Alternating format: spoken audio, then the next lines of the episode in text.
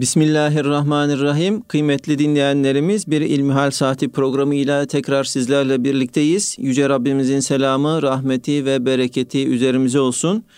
Efendim sizlerden bize ulaşan ilmihal sorularına değerli hocamız Doktor Ahmet Hamdi Yıldırım cevap veriyor. Muhterem hocam ilk sorumuz şöyle.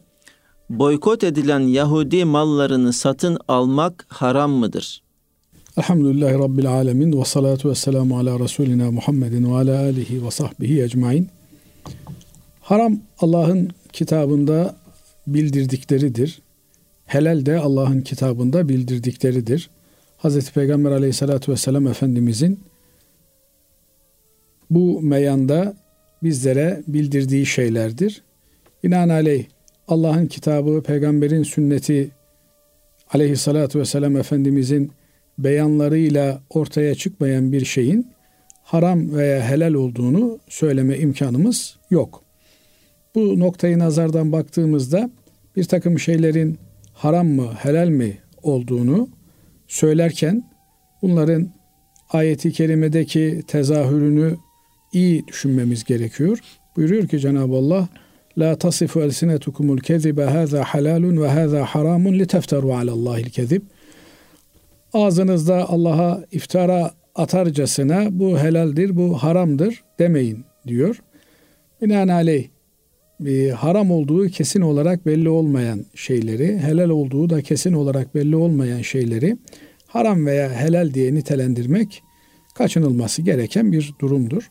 Şimdi bu bilgiyi verdikten sonra bir savaş hali söz konusu. Mazlum bir halka karşı zalim, insafsız ve hiçbir ne dini, ne ahlaki, ne insani ilkeye sahip olmadan saldıran bir toplum var. Bir grup var. Lanetli bir cemaat var.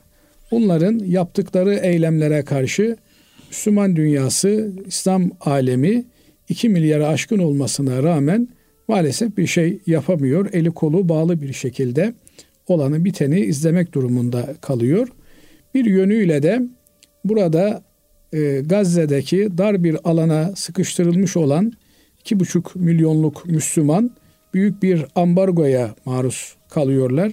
İçeriye herhangi bir maddenin girişine müsaade edilmiyor.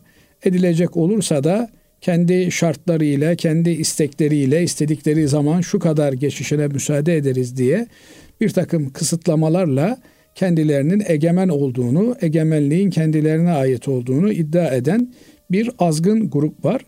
Bu azgın gruba da dünyada sayısı küçümsenmeyecek derecede zalim sever, insanlıktan çıkmış, insanlığı sadece kendilerine munhasır zanneden bir başka azgın grupta destek oluyor. Destek olurken de mallarıyla ve canlarıyla burada cansiperane bir şekilde bu zulmü, bu vahşeti, bu insanlık dışı barbarlığı desteklediklerini, desteklediklerini söylüyorlar. Bunların karşısında Müslümanların bu zalimlere ve zalimlere destek olanlara karşı Müslüman kardeşlerinin yanında olduğunu hissettirmeleri lazım. Onlarla aynı duygusal ilişkinin içerisinde olduklarını göstermeleri lazım. Bu meyandan olmak üzere de elbette iktisadi boykot uygulamalarına başvuruyorlar. Nedir bu iktisadi boykotun özü? Bir takım markalar, uluslararası markalar zalime, zulme destekçi olduklarını açıkça ilan ediyorlar. Biz diyorlar oradaki zalimleri, katilleri, bebek katillerini, insanlık dışı varlıkları her ne pahasına olursa olsun destekleyeceğiz diyorlar. Sizin içtiğiniz içeceklerin parasının bir bölümünü, sizin yediğiniz yemeklerin parasının bir bölümünü onlara vereceğiz diyorlar. Dolayısıyla bizim parasını vererek satın aldığımız, bedelini ödeyerek e, elimize geçirdiğimiz bir takım ürünlerin fiyatlarının içerisinde katillere, zalimlere, bebek canilerine ödenmek üzere bir takım karlarından hatta yeri geldiğinde karlarının da ötesinde sermayelerinden ayırdıklarını söyleyen bir grup var.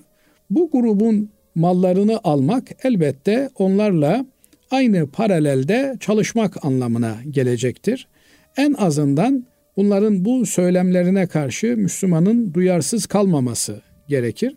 Hz. Peygamber aleyhissalatü vesselam Efendimiz yarım bir kelimeyle dahi caniye, katile destek verenin lanetleneceğini bildiriyor. Burada yarım kelimeden maksat onların yaptıklarına sessiz kalmak, onların yaptıklarını sükutla geçiştirmek veya canilerin, barbarların, zalimlerin, bebek katillerinin yaptıkları karşısında adeta mağdur olan, mazlum olan insanları suçlayacak şekilde onların babaları toprak satmıştı. Yok onların babaları çelik çomak oynardı diye babalarının günahını ki böyle bir şey de zaten varit değil. İşin uzmanı olanlar, tarihle meşgul olanlar böyle bir iftiranın, yalanın varid olmadığını, gerçek olmadığını da söylüyorlar. Ama farz edelim ki gerçek babaları, dedeleri bir iş yapmış diye bugün masum çocukları öldürmenin bahanesi yapılması mümkün mü?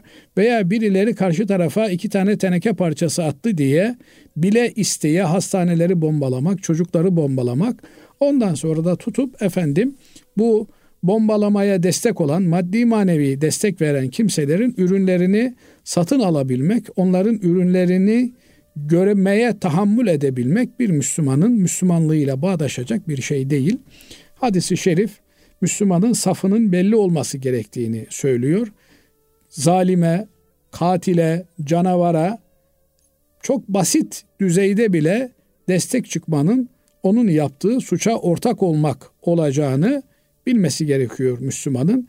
İlla doğrudan bir eylemin içerisinde bulunması gerekmiyor. Nitekim Efendimiz Aleyhisselatü Vesselam bir hadislerinde yemeğini müttakiler yesin ifade ediyor. Bunu zaman zaman açıklamıştık bu vesileyle tekrar burada söylemekte fayda var diye düşünüyorum. Yani Müslüman olan, muttaki olan kimselerle alışveriş yapmaya dikkat edin. Sattığınız ürünlerin de Müslüman olan kimselerin kullanabileceği ürünler olmasına dikkat edin. Böylelikle alışverişinizi Müslümanlar arasında çevirmeye çalışın, gayret edin. Zaman zaman şeytan musallat olur. Der ki işte bu Müslümanlar pahalıya satıyorlar ama elin gavuru bunu daha ucuza satıyor, daha kaliteli satıyor. Şeytan bu yönüyle insana vesvese vermeye çalışır.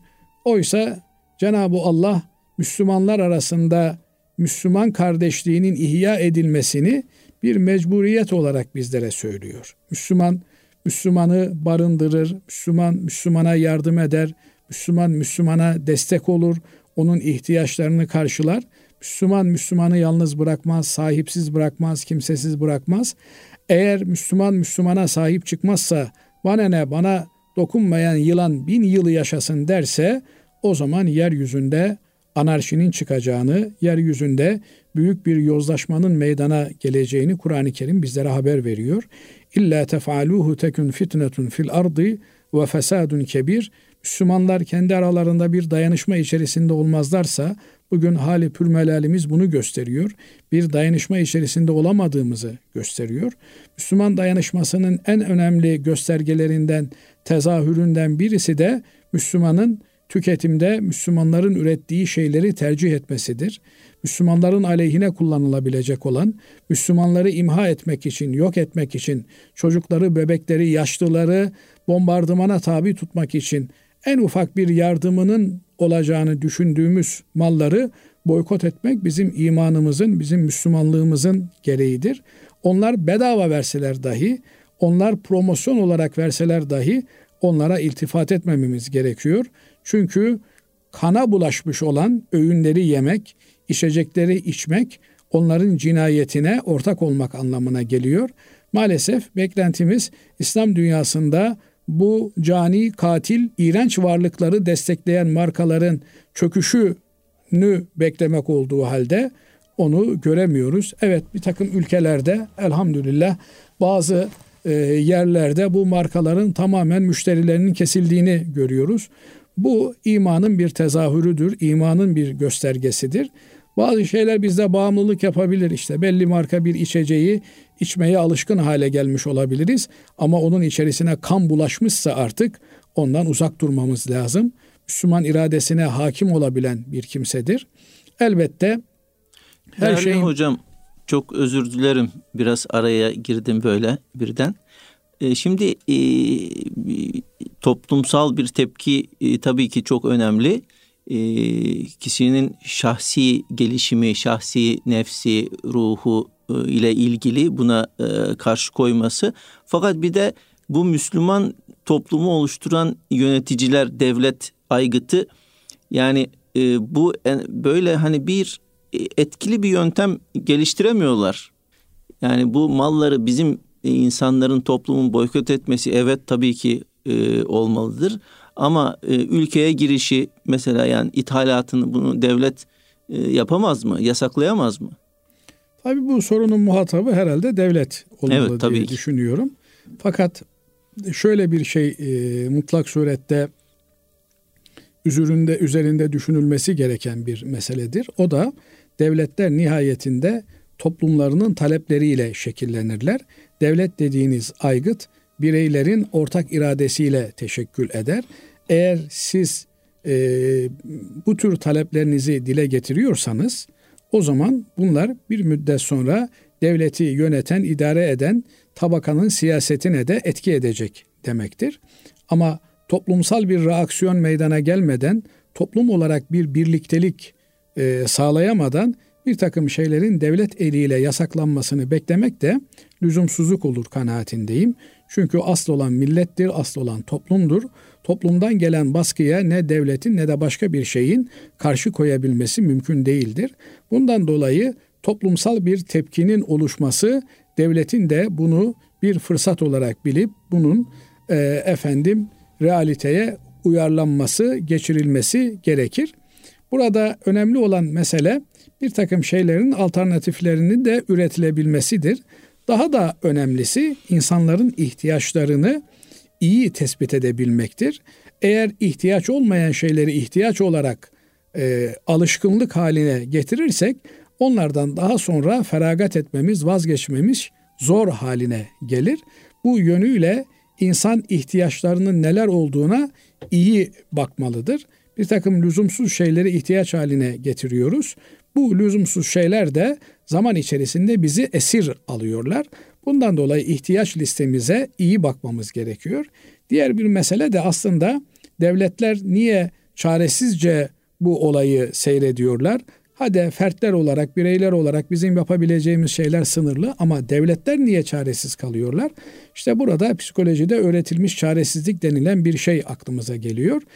Yani devletler diyorlar ki bu büyük devletlerle, nükleer güçlerle mücadele etmek mümkün değil. Bunun bedeli bize çok ağır olur, çok ağır ödettirilir. Ama bakıyorsunuz elinde çok iptidai imkanları olan bir Müslüman grup kalkıyor ve o devasa teknik imkanlara sahip olan bir orduya meydan okuyabiliyor ve adeta şunu haykırıyor. O sizin dev olarak düşündüğünüz ordu veya asker yığını bir kartondan ibarettir. Çok çabuk üstesinden gelinebilecek bir mahiyettedir. Ama devletler tabi belli reflekslerle hareket ettikleri için e, bilinç altında o çaresizliği hep görüyorlar. Bu noktada ümit ediyoruz ki inşallah toplumdaki azimet, gayret devletlerin reflekslerini de değiştirecektir ve ne zaman kendine güvenen, kendi halkına güvenen devletlerimiz olmaya başlar. O zaman yeryüzünde çok farklı adaletin tecelli ettiği günlere doğru ilerlediğimizi göreceğiz. Ama bunun için yapılması gereken en önemli meselenin toplumsal barışı temin etmek olduğunu söylemek gerekir. Bugün toplumumuza baktığımızda belki toplumun içerisinde yuvalanmış olan bir takım art niyetli insanların da kışkırtmasıyla kendi aramızda sosyal barışı temin edemediğimizi, birbirimize merhametle, sevgiyle yaklaşamadığımızı görüyoruz. Bu gerçekleşmediği sürece bizi birbirimize düşürmeye devam edecekler ve kendi siyasetlerini, kendi gündemlerini takip edecekler. Bizleri de bir takım boş şeylerle avutmaya devam edecekler. Evet bazıları şöyle bir söylem de dile getirebilir. Biz 3-5 kişi olarak bu markaları almadığımız zaman bunlar neler kaybeder? Onların bir şey kaybedip kaybetmemesinden önemli olan bizim ne kazanıp ne kazanamayacağımız meselesidir.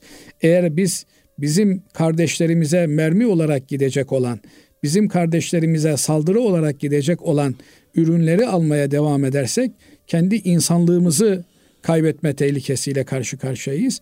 Bundan dolayı ufaktır, basittir, değersizdir diye görmeden imanımızın gereği olan küfre, zulme, haksızlığa karşı durmayı her şekilde yerine getirmeye gayret etmemiz gerekir. Evet, Allah razı olsun kıymetli hocam.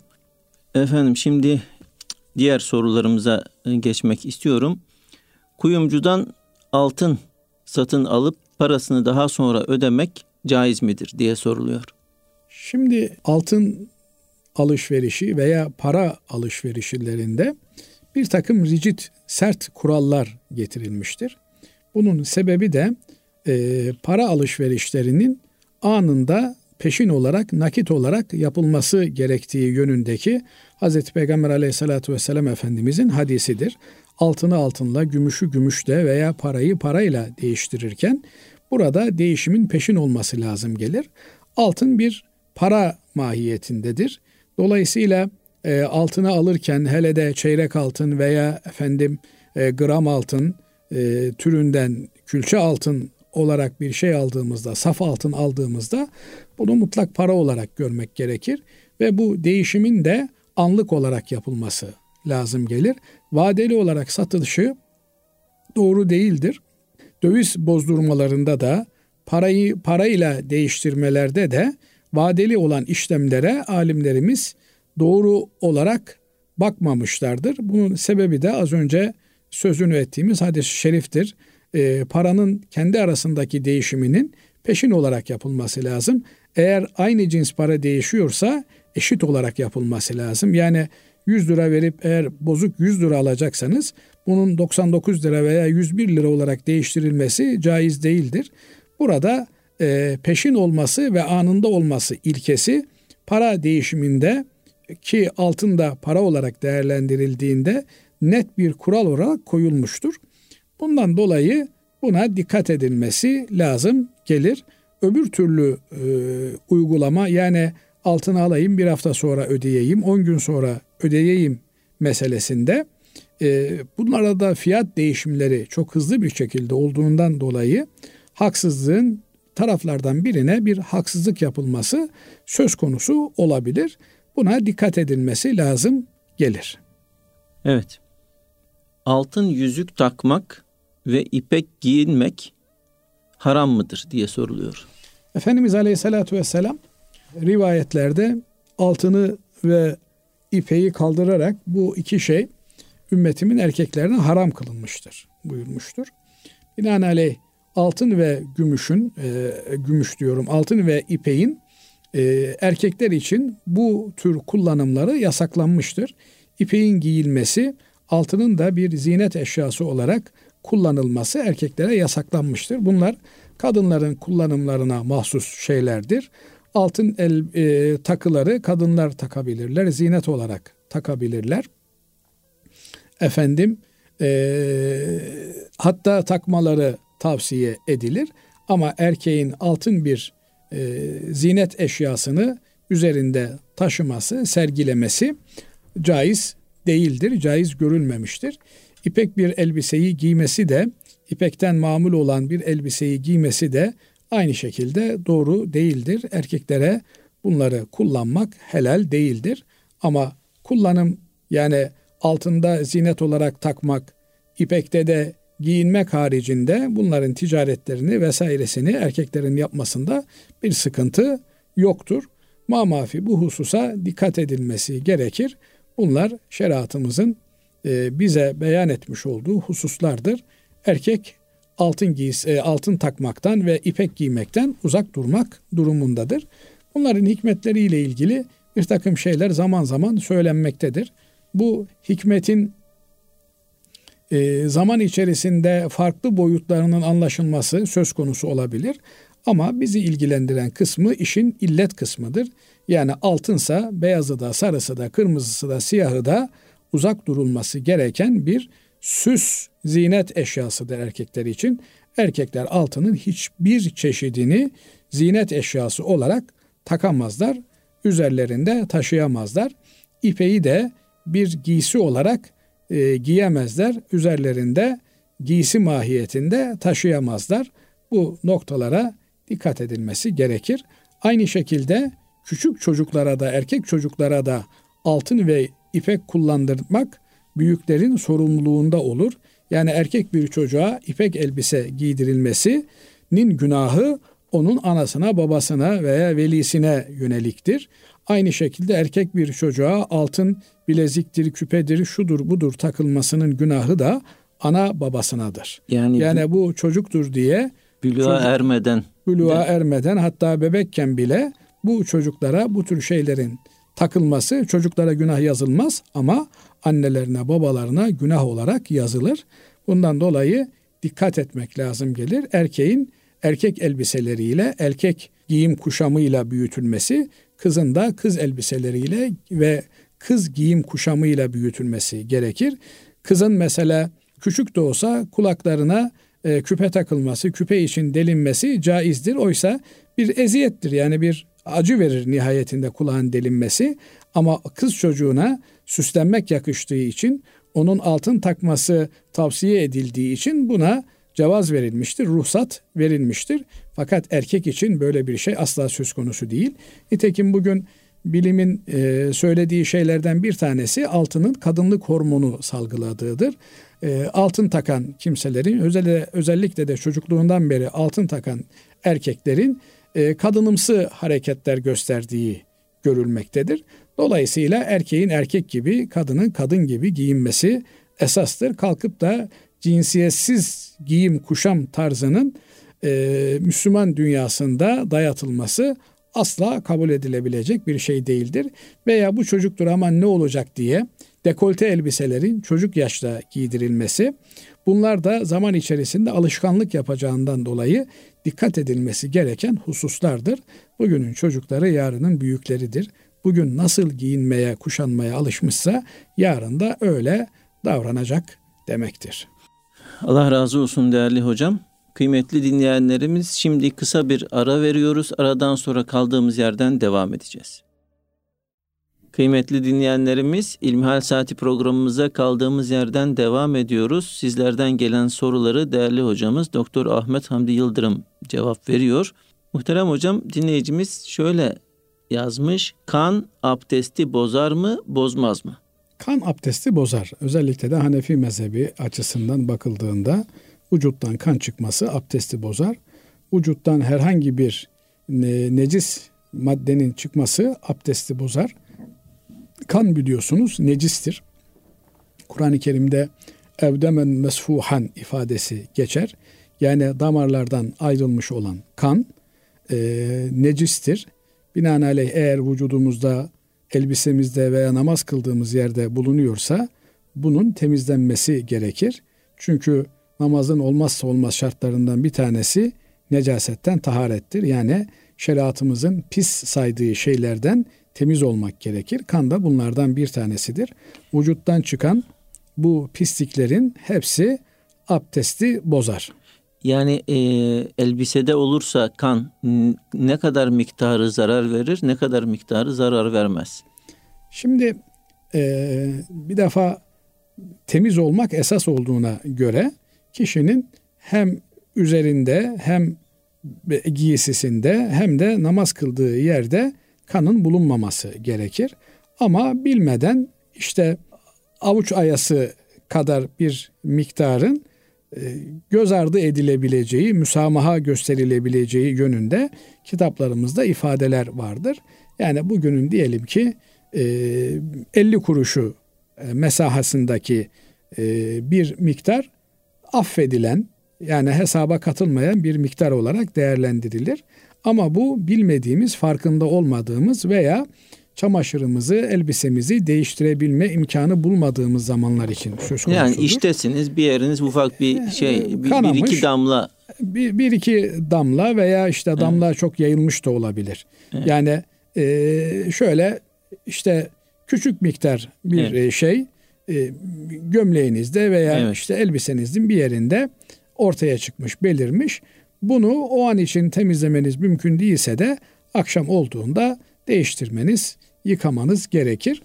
Ee, ama vücuttan çıkmasına gelince vücuttan çıkan ve çıktıktan sonra da yayılan kanın abdesti bozacağında e, şüphemiz yok. Sadece Şafii mezhebi e, burun kanamasının abdesti bozmayacağı yönünde bir e, görüşü var. Dolayısıyla bizi dinleyenler Türkiye'de ağırlıklı olarak Hanefi oldukları için burun kanaması da olsa, diş kanaması da olsa, vücudun herhangi bir yerinden çıkan kan da olsa abdesti kanın bozacağında herhangi bir tereddütümüz yok. Böyle bir durumda abdestin tekrardan alınması gerekir. Evet. Evli bir kadın ana babasına bakmak zorunda mıdır? Şimdi tabii burada ince bir denge söz konusu. O da e, evlilik hayatı bir kadının e, evlenmek suretiyle kocasıyla bir bağının kurulması her türlü bağın üstünde bir bağdır. Dolayısıyla evli bir kadının bir yönüyle annesinin babasının evladıdır. Bir yönüyle de kendi çocuklarının eğer daha önce bir evlilik yapmışsa onların annesidir. Ama bütün bu bağların üstünde kocasının hanımı olma sorumluluğu vardır. Burada da e, aile birlikteliğinin, aile bütünlüğünün yetkisi kocada olduğu için bir kadının evden çıkıp girmesine veya benzeri bir takım tasarruflarına hükmedecek olan eşidir, kocasıdır. Eğer kocası kendisinin evden çıkmasını e, uygun görmüyorsa, evden çıkmasına müsaade etmiyorsa dışarıya çıkmak ve bu suretle anne babasına efendim bakım hizmeti verme imkanından mahrum kalır bir kadın. Fakat böyle bir durumda koca günahkar olmuş olur. Dolayısıyla e, sebepsiz yere bir kocanın kalkıp da hanımının annesine babasına bakım hizmeti vermesine mani olması doğru değildir. Ama uzakta olabilir veya kendi çocukları e, söz konusudur, kendi vazifeleri söz konusudur. Bu durumda e, anne babaya birinci derece bakım hizmeti erkek evlatlara düşer. Erkek evlatların sorumluluklarını yerine getirmesi gerekir. Bakımın iki aşaması vardır. Biliyorsunuz bakım dediğimizde bu sadece e, manevi yönden ihtiyaçlarını karşılamak, satın almak, ihtiyaçlarını gidermek değil, aynı zamanda da onların manevi olarak da ihtiyaçlarını gidermek, temizlikleri gerekiyorsa temizliklerini yapmak, evlerini vesairelerini silmek, süpürmek gerekiyorsa bunları yapmaktır. Evet, kadın belki kocasının izin vermemesi yönüyle e, aile birlikteliğinin oluştuğu evi terk edip annesinin babasının yanına gitme imkanına sahip olamayabilir.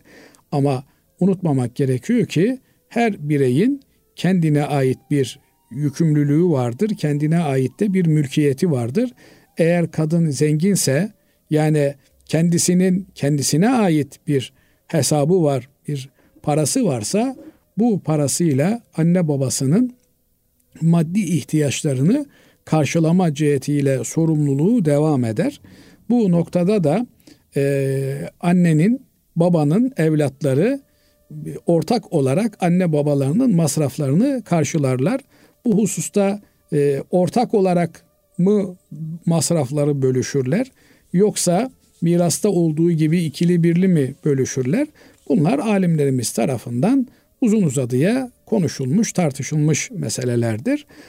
Ama e, mirasta olduğu yönüyle yani erkek çocuk iki hisse, kız çocuk bir hisse olmak üzere anne babaların masrafları e, karşılanır veya işte her bir imkanı olan birey annesinin babasının masrafını ortak eşit bir şekilde karşılama yoluna giderler. İmkanı olmayan, maddi imkanı olmayan bir kimse kocasından müsaade almak suretiyle annesinin babasının hizmetini ifa etmeye, onlara destek olmaya çalışır. Fakat burada belirleyici olan unsur toplumun adet, gelenek ve görenekleridir. Çünkü Cenab-ı Allah Kur'an-ı Kerim'de ve aşiruhunne bil maruf buyurmaktadır. Kadınlarla olan muamelenizi, ilişkinizi belirleyen örf kriterleridir buyurmaktadır. Onlarla maruf şekilde yani örfen tanınan, bilinen, kabul edilen bölgenin, toplumun örfünün kabul edeceği şekilde bir ilişki kurunuz, geçim yürütünüz buyurmaktadır.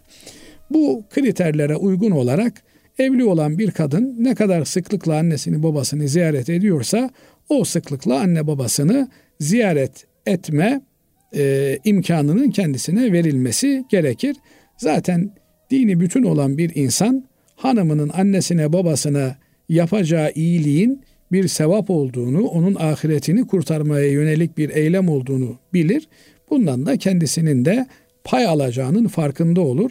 Nihayetinde evlilikle beraber sadece karı koca arasında bir akrabalık bağı kurulmuyor. Aynı zamanda karşılıklı eşlerin anne babaları ve çocuklarıyla da beraber bir akrabalık bağı kuruluyor. Dolayısıyla evlilik bağı bir şekilde sonlansa da ölümle beraber veya ayrılma, boşanma ile beraber bitse de iki yabancı haline gelse de eşler ama e, eşlerin anne babalarıyla olan bağ kayınpeder, kayınvalide e, hala devam ediyor. Dolayısıyla kişi eşinden ayrılmakla beraber kayınvalidesinden, kayınbabasından ayrılmış, onunla olan akrabalığı bitmiş olmuyor. Bu yönüyle de taraflar birbirlerinin e, annelerine, babalarına kendi anne babaları gibi hürmet göstermeye, onlara yardımcı olmaya gayret etmeliler. Müslümanlığın gereği budur. Evet, Allah razı olsun. Şimdi diğer bir soru şöyle değerli hocam. İsraf tam olarak neye denir diye soruyor dinleyicimiz. İyi bir arabaya binmek israf sayılır mı? Şimdi israf nedir meselesi? Tabi bunlar soyut kavramlar, mücerret kavramlar. Birine göre israf olan öbürüne göre israf olmaya bilir. Dolayısıyla neyin israf olduğunu kişinin kendi maddi ve manevi yapısı tespit edecektir. Şöyle ki Anadolu'nun şöyle güzel bir sözü vardır. Ayranı yok içmeye, tahterevalli ile gider yolculuğa diye. E, binaenaleyh eğer e, kıt kanaat geçiniyorsa bir kimse, bu kimse toplumda lüks olarak değerlendirilecek bir e, şeyi alması doğru olmaz. Mesela bugünden misal verecek olursak bir aile geçindirmesi gereken asgari ücretle çalışan birinin gidip de e, yeni çıkmış olan son model bir telefonu alması, kullanması doğru olmaz. Ama insanların yüzde 60'ının yüzde 50'sinin elinde bulunan bir telefonu alması e, lüks olarak görülmez, israf olarak görülmez.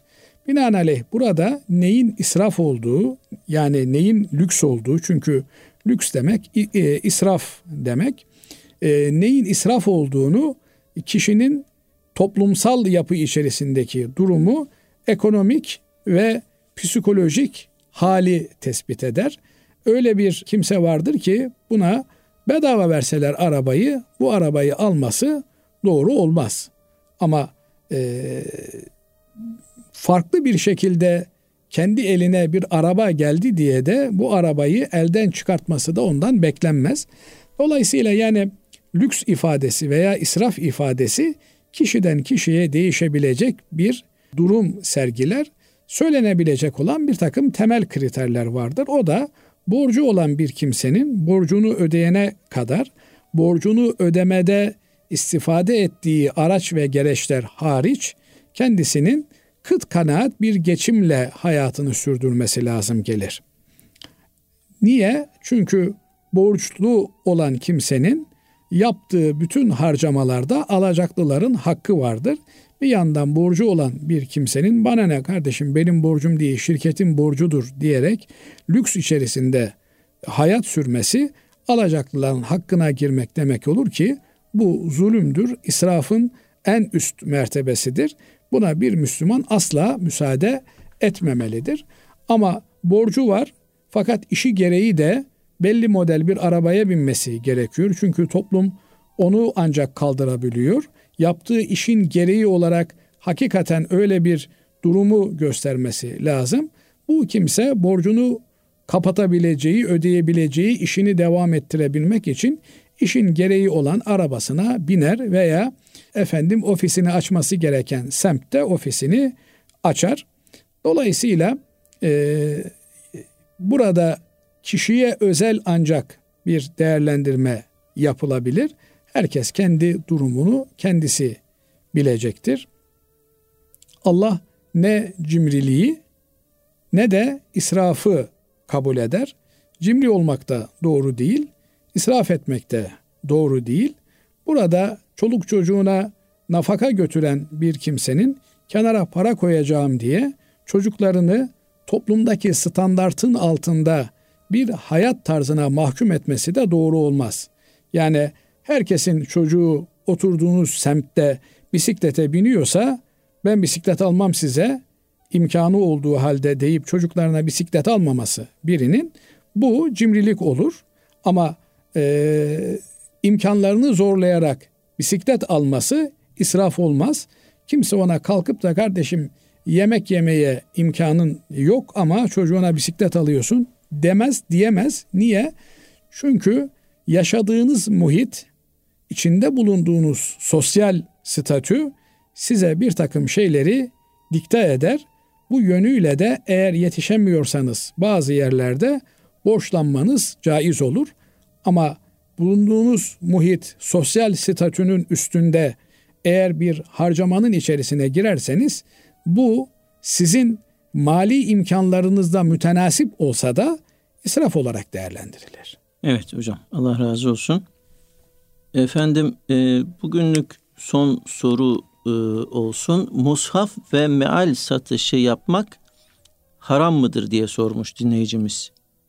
Şimdi musafı veya mali satarken biz Kur'an-ı Kerim satmış olmuyoruz.